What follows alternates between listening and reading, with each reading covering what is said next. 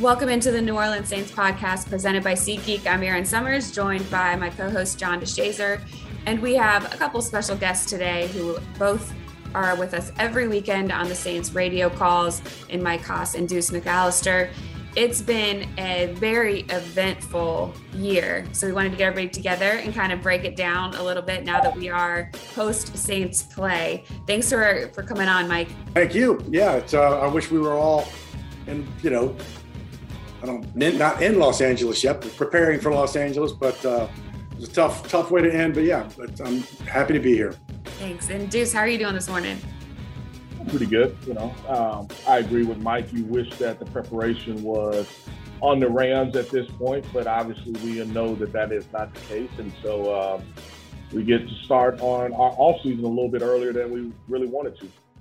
I'm not gonna lie, I saw somebody walking down the street with a Rams hat earlier today, and I absolutely mean mugged them. And I I try not to do that to people. Like I try to smile and say hi, but I couldn't help it. I mean, it was a, an unfortunate way for this season to end. But before we we get to the end of it, Aaron, Erin, what? That, that, we we probably could have came, came and bailed you out. You know, uh, you know just to be able to uh, a friendly assault, and I don't know if assault is friendly, but to be able to take that hat off and throw it on the ground. I mean, that's that's really how um, that makes you feel. But you know, um, I understand. You know, the mean mug is, is good enough. yeah, I mean, I was by myself. You know, I, if you guys were there with me, a different story.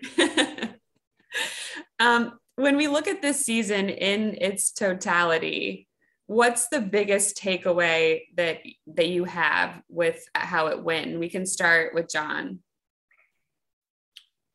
Um i guess the biggest thing is um, that this team was able to win nine games period. Um, i don't know what would have happened for other organizations had they been under some of the circumstances that the saints were under but i mean it seemed like they started you know it started uh, an uphill run and it stayed uphill the entire year. I mean, from a hurricane evacuation to everything else that happened, uh, the fact that this team won nine games with four different quarterbacks starting, and with all the injuries and COVID and all that stuff, I'm I don't want to say miraculous because I mean these guys are paid professionals, and yet when you have 58 different starting lineups, um, or 58 different starters rather, right. that's that's significant. That's you know that's not an excuse, but there sometimes there's not an excuse, but there are reasons and that's a pretty significant reason for a team to not have been uh, as successful as the Saints were. So that that that'll be the thing that always sticks out to me the most is that they were just able to hang together and win nine games. Yeah, and Mike, you've covered the team for a long time, been in broadcasting for a while. When you look at the season and, and kind of compare it maybe to some of the other years that you've you've seen of the Saints or other teams, I mean, ha- have you ever seen anything like this? And then what would your takeaway be?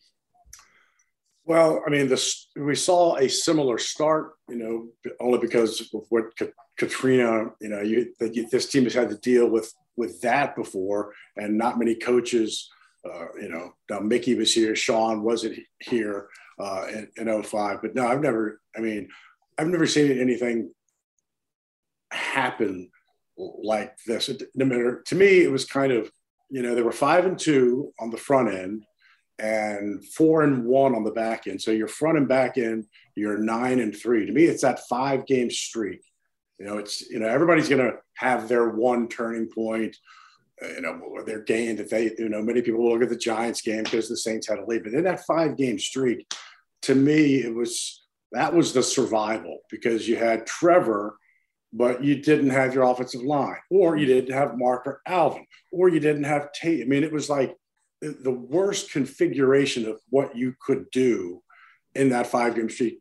Every game was different, but you never really had your O line or your backs or Taysom or your receivers kind of at the same time. So now the end of the season is classic New Orleans Saints. I went I went back under Payton. If you look at kind of years where they finished seven and nine, uh, and other and like from 2012, 14, 16, 15, 16, they were four and eight, five and eight, getting at this into the season time. And they win two of their last three, three of their last four every time when they could have easily tanked, gotten a nice draft position. They don't do it. They always, this team's cannot tank. It's not in their DNA. They don't know how to do it. They finish strong, and those all those seven and nine years were either five and eight or four and eight at at that time, and they finished winning two of their last three or three of the last four. So doing what they did this year, winning four of their last five, doesn't surprise me at all. In fact, it should have been five of their last five. As far as I'm concerned, that Miami game was, you know, it's an aberration. And that was just an asterisk game for. I mean, that was just not even NFL football. it was definitely a tough game considering all the people that we had out in that one. But as a former player, Deuce, when you look at the season, what stands out to you? I think it's the adversity. Uh, I think you know the having the ability to overcome the adversity, and um, you know even when uh, Mike made the comment of as far as the organization and the team uh, having to experience Katrina and going through that, um, the organization and most of the players they've had to evacuate before. Maybe not to the extent of, of you know, and I'm not really comparing it to the Katrina, but the extent of being gone three weeks. But um, I don't think that's, I don't want to make that an excuse as an excuse. I mean, because at the end of the day, guess how many other teams care? Zero. Nobody else cared. And mm-hmm. you're expected to go and play the game. And so I think uh, it, it, it, really shows um, what, what, what Mickey was able to do and, you know, Jeff Ireland and Sean and his guys being able to get those guys to understand and really bringing in the right group of guys. I mean, because if, trust me, I was, I, I, I was on the Katrina team. And, you know, I ended up getting hurt. But if you don't have the right makeup of a team, you're to fold and you're to fold quickly. And so you didn't see that with this team. You didn't see them feeling sorry one bit for themselves. And it, it could have easily been that. It could have easily been that way. And you know, I think they've got obviously uh, you've got to get better. Every roster will be different a, a, a, little bit each year, you know. And and and as a a guy that's been in that locker room, when they walked in on Monday, and you see the black trash bags, the 55 gallon trash bags uh, in front of your locker, that's the toughest part because they know that the next time that they come in that locker room, those the shelves they will be empty. And the guy that was next to you for the last six months, or even maybe the last three weeks, he may not be there. That's the toughest part. And then to go up to meet with your position coach, to meet with Sean, um, he gives you kind of the off-season game plan, or you're free agent, you may not be back, or they they release you. That's the toughest part. And when you have to go through and you experience that, and for guys that are experiencing it for the first time, or guys that have experienced it year in and year out, that's tough. And so I think that's what is probably really sinking in for a lot of those guys. Uh, today, today is Wednesday. Today would have been the first day as far as preparation for this week. There's no reporting to the facility. There's no 7:30 weights. There's no 8:30 or 9 o'clock team meeting. It's over, and I think it's starting to hit some of those players, particularly some of those guys that are experiencing this for the first time, particularly a lot of your younger players. So uh,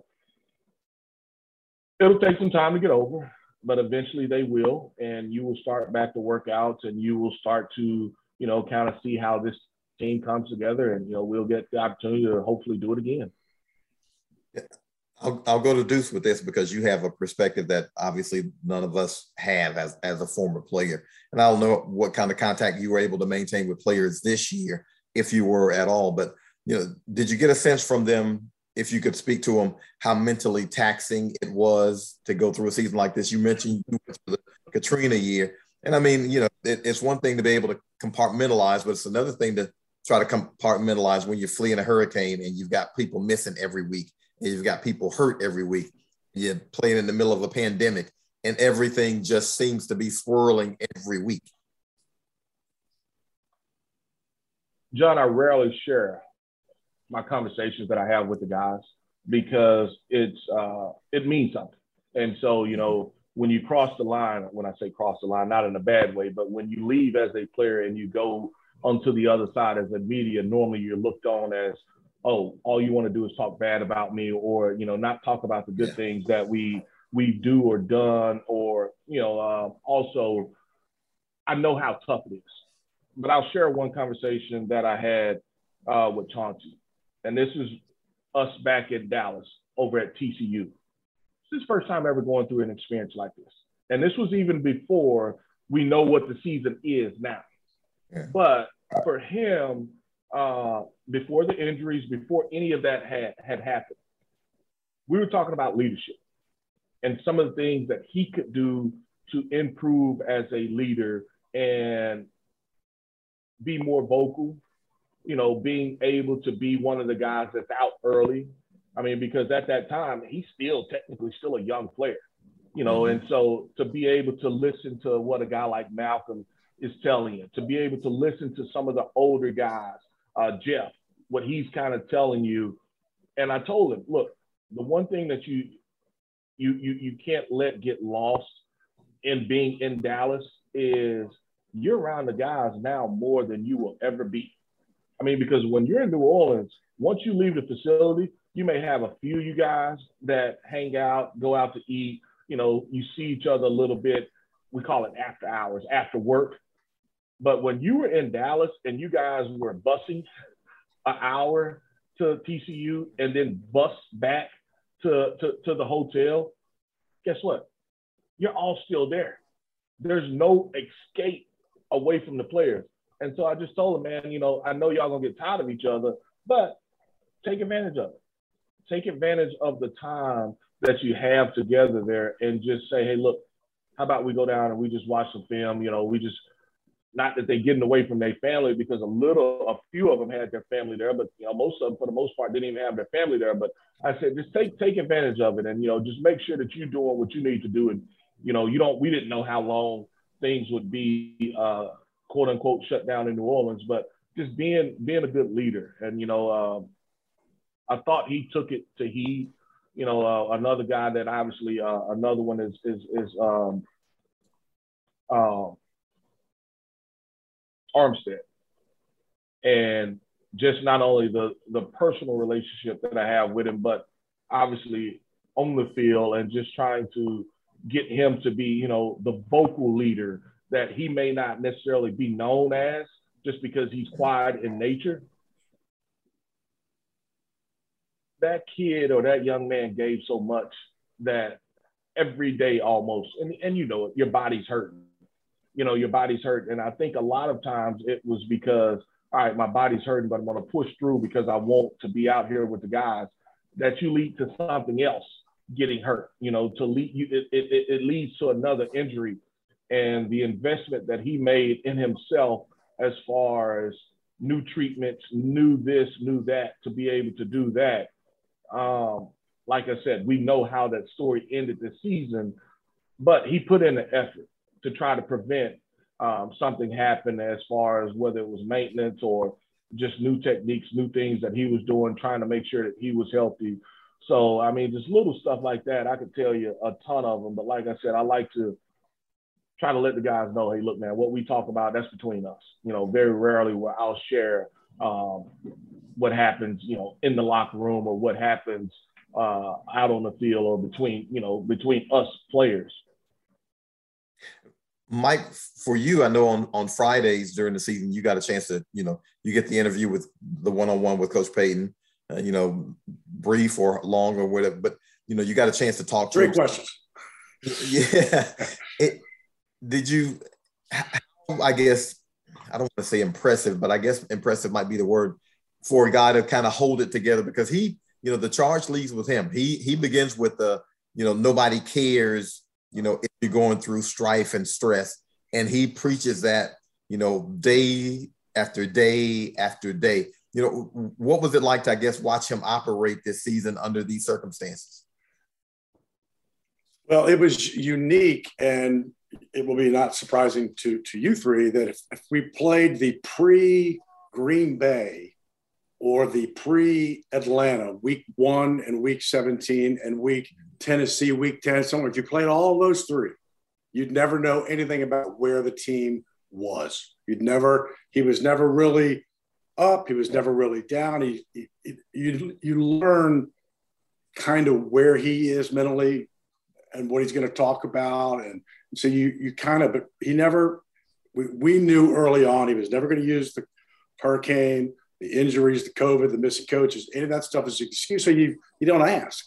You don't take him down that road. But you did. We would talk about the challenges of, that they'd have to overcome. But he was man. He was just and I'm sure he was like this in the locker room, and probably that that rock that this team needed to like just stay the course. You know, this is what you didn't. You need a coach going up and down like that, and he was, and he was the same week one as he was week 17. That was impressive. Yeah, now this is for Erin, the hostess with the mostest, who's always asking questions. So, so I've got one for you, um, Erin. You came into a situation that, you know, Erin came to us from North Carolina, folks. So, probably was not expecting this because none of us were. so, what was this first season like for you when you come in from the outside and you're thinking, okay, I'm, I'm going to a situation, man, it's going to be great. And now all of a sudden, everything uh, from beginning to end is just, I don't want to say chaos, but it's chaotic throughout. What was it like for you? Yeah, I kind of just gotten here and a couple weeks later there's the hurricane and everybody's leaving town and I you know we have hurricanes in North Carolina but we don't leave so you know I'm like all right cool. I'm just going to hang out see what happens.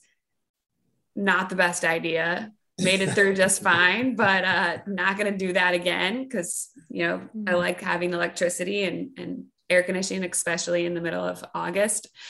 Um but then you know things just kind of continued to happen throughout the season and i kept asking you know is this is this how it usually is? This isn't a norm this is not normal right? Like this is how many injuries and, and the covid situations with the coaches and then the players and it was uh hard at times to yeah stay positive and find the silver lining as a somebody covering the team so if seeing the players continue to be able to do it week in and week out and the approach that they had to the game was really impressive.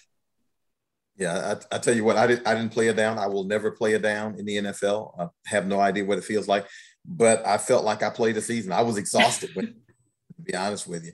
Um, so, so Mike and Mike and Deuce, uh, any order you want to answer in, where where would nine wins rank for this season? I mean, obviously you fall short of the playoffs, but you know, all things considered, where would nine wins rank in terms of, you know, hey, that's kind of where I expected. Hey, that's a lot more impressive than it than it could have been. I mean, where would it rank?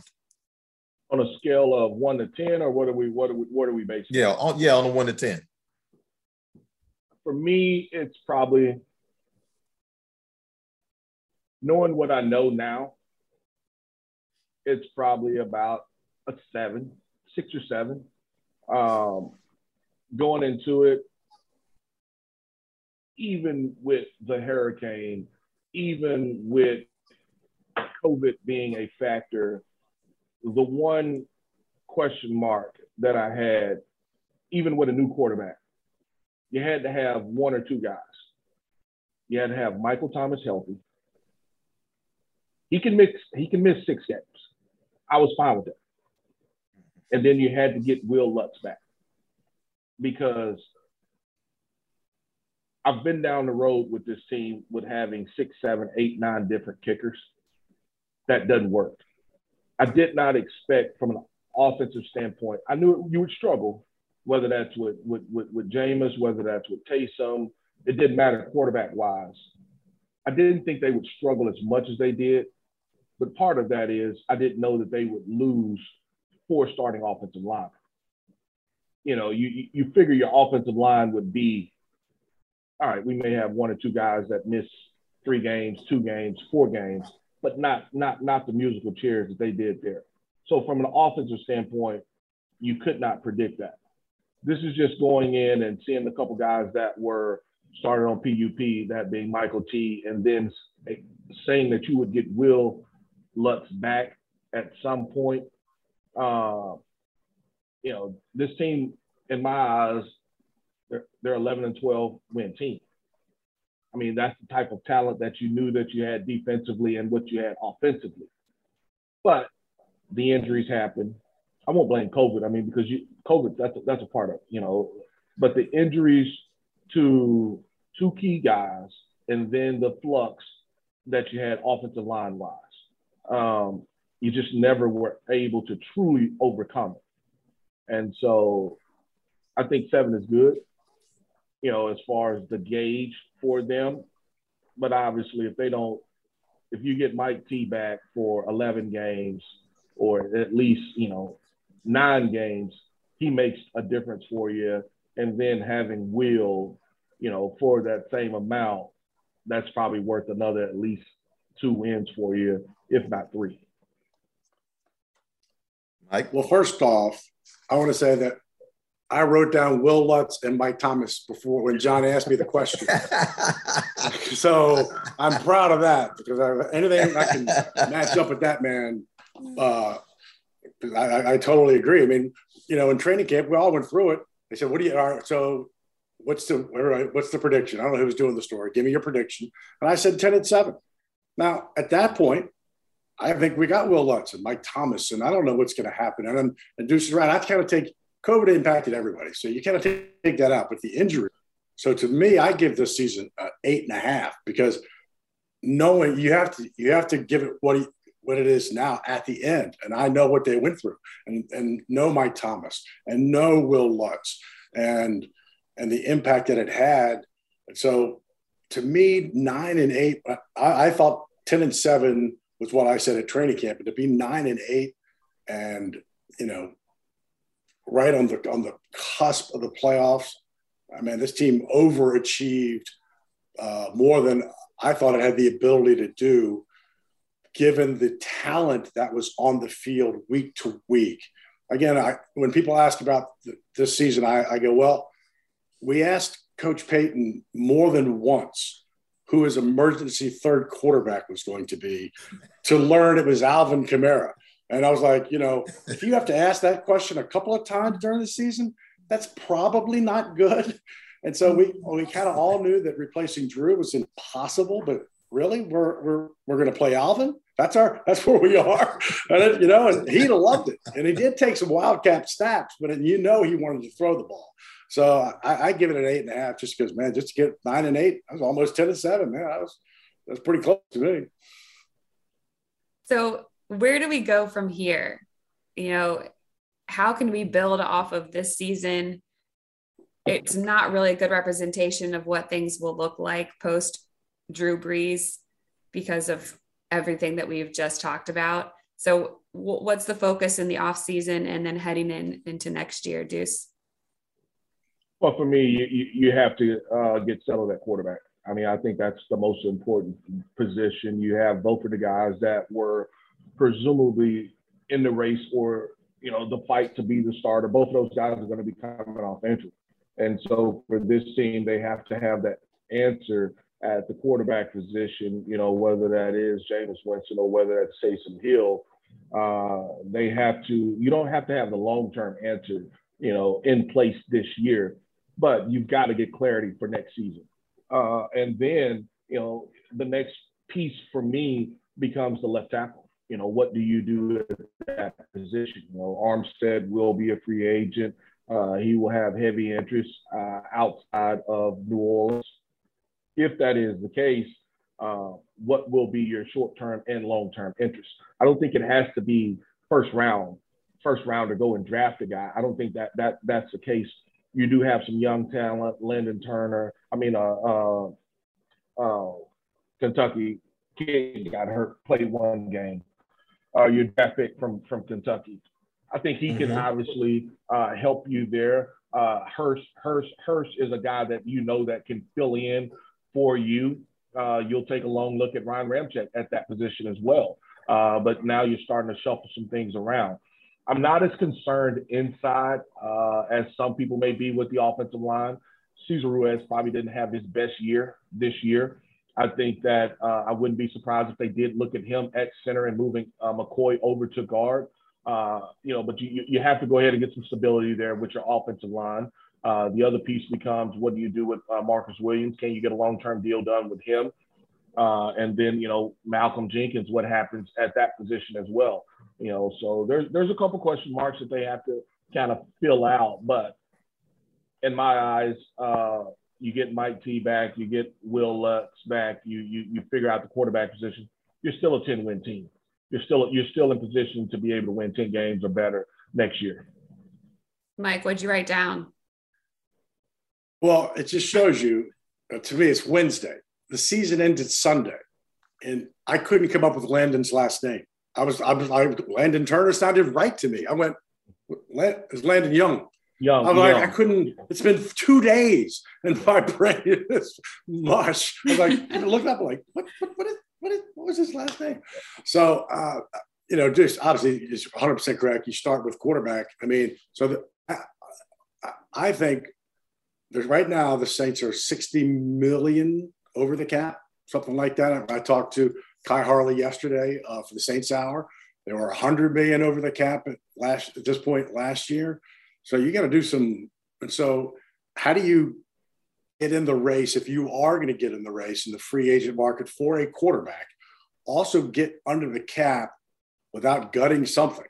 You, can't. Rest- I don't know that you can restructure your way out of this. And right now, you got to try to, in my world, protect the offensive line. Maybe Terron's a free agent. I don't, you know, certainly a situation. But you got to protect that defense. You got to keep some of those core guys, and that's always been Mickey and Sean's position. Is we're going to keep our core, we're going to pay our core, and then we're going to build around it. But man, I think the next few months and Khai Harley and what he's able to do will dictate kind of what this team looks like to get, or maybe they're not players in the free agent market. Maybe they're not going to go after uh, a, a Russell or or an Aaron Rodgers if if they are, because man, that's that's going to be a bidding race. It's going to take some, some cash. So I, you know, I think first first things first, get under the cap, protect your defense, and if you can better yourself, I, we're all assuming Mike Thomas is back, right? I mean, so that changes to me the whole wide receiver room. If you tell me Mark Quez Callaway is going to be a strong number two, I'm like, I'm in. And Juwan Johnson on the tight ends, I'm in. But when they're and Deonte Harris performed unbelievable. But when they had when he had to become the guy, just because we made him the guy, Marquez Callaway didn't do anything. We just said you're the guy now. So I, I think they'll be fine.